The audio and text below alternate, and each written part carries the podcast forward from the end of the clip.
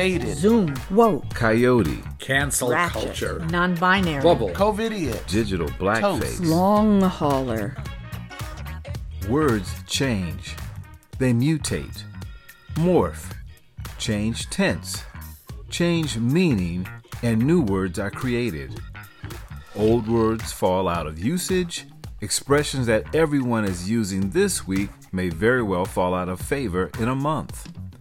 And a paragraph that made perfect sense five years ago might sound really strange now. Journey Writers presents Word of the Month.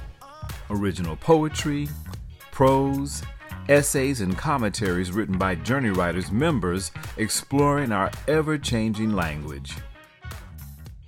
Journey Writer's word of the month is queer.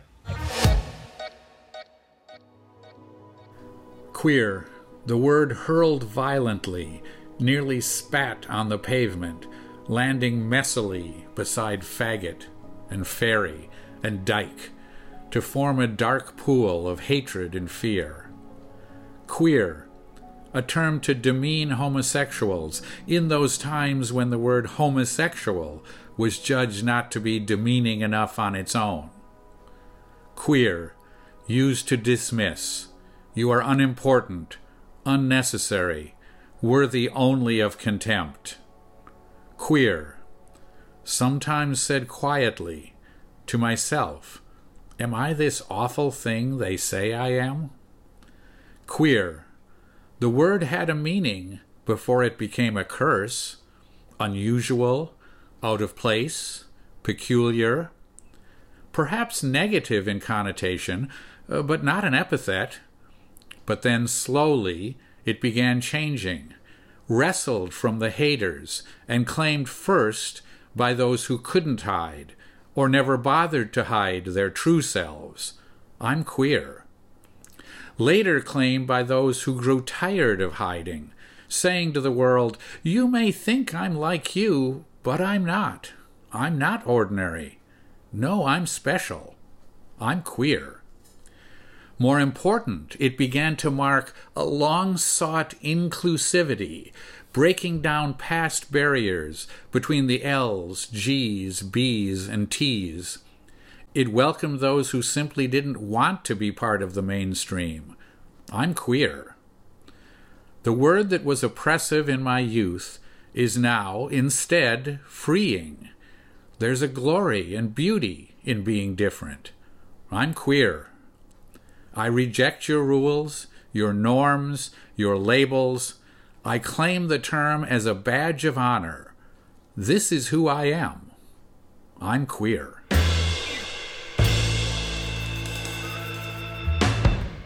This is Larry Remming for Word of the Month.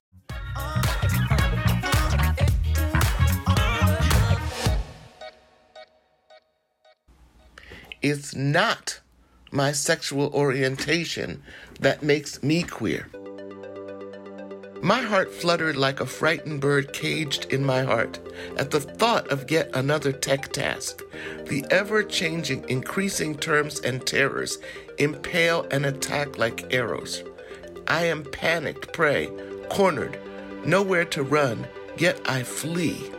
Slain and on my side, wounded and bleeding, legs kicking, running in place to no place. QR codes, numbers, and letters line up that spell nothing. I'm forced to read and repeat, enter and upload, download, overloaded. Soul sucked out, captured and dying. I lost. I lost this one. It's not my sexual orientation that makes me queer. Yes, I lost this one.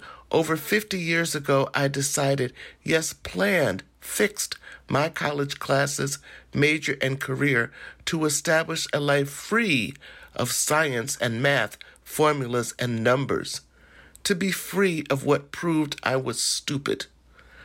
I planned a life of lovely words and pictures, poems and songs, social justice, no robots, please.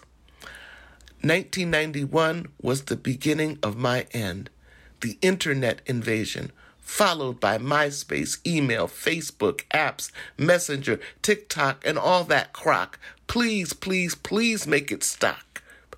Google Docs make me sick. I held off, ran and hid from each one as long as I could. It's not my sexual orientation that makes me queer. I lost it. IT invaded everything I loved writing, working for justice, invaded all my lovely words, pictures, and thoughts.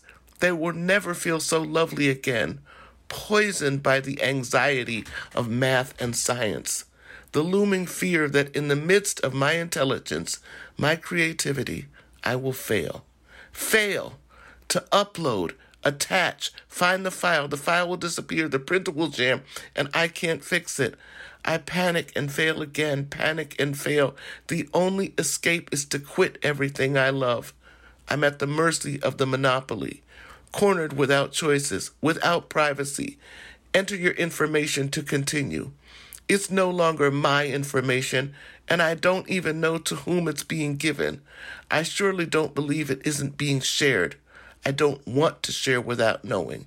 Please do not post our social outing on Facebook without asking me. It ain't everybody's business. It's like having uninvited guests in my home, thousands of them. I'm waving the white flag, surrendering. I've read my poetry on social media and whatever else these platforms are called. You know, a platform used to be made of wood. I have a zillion Zoom meetings a week and even know how to use the thing. Yet my stomach still flips when it's time for me to share my screen, adding a drop of depression to what brings me joy. No, it's not my sexual orientation that makes me queer. This is Regina Dighton of Journey Writers. We hope you have enjoyed Word of the Month presented by Journey Writers Incorporated.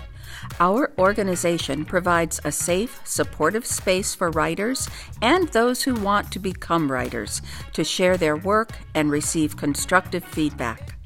For more information about Journey Writers, our twice monthly workshops, and how you can participate in the Word of the Month, please visit our website at journeywriters.org. We'd love to hear from you. Word of the Month is made possible through a generous grant from the Betty Knox Foundation. Each month, Word of the Month airs exclusively on WQTQ FM. And on the show, Journey Writers explores the changing ways we use words. We look at words that have had one meaning but are now being used in a different way. Using poetry, short stories, essays, and commentary, we share our thoughts about the language we use each day. We'd love to hear what you think. Do you have a comment you'd like to share about one of the words we've explored on Word of the Month? Maybe you've been thinking of a word you'd like us to explore. If so, please let us know. Perhaps you've written a poem, a short story, essay, commentary, or original song you'd like to share, and if you do, We'd love to hear from you. Visit journeywriters.org and contact us at journeywriters at journeywriters.org. Tell us what you're thinking. Send us something you've written. Your words could be featured on a future edition of Word of the Month.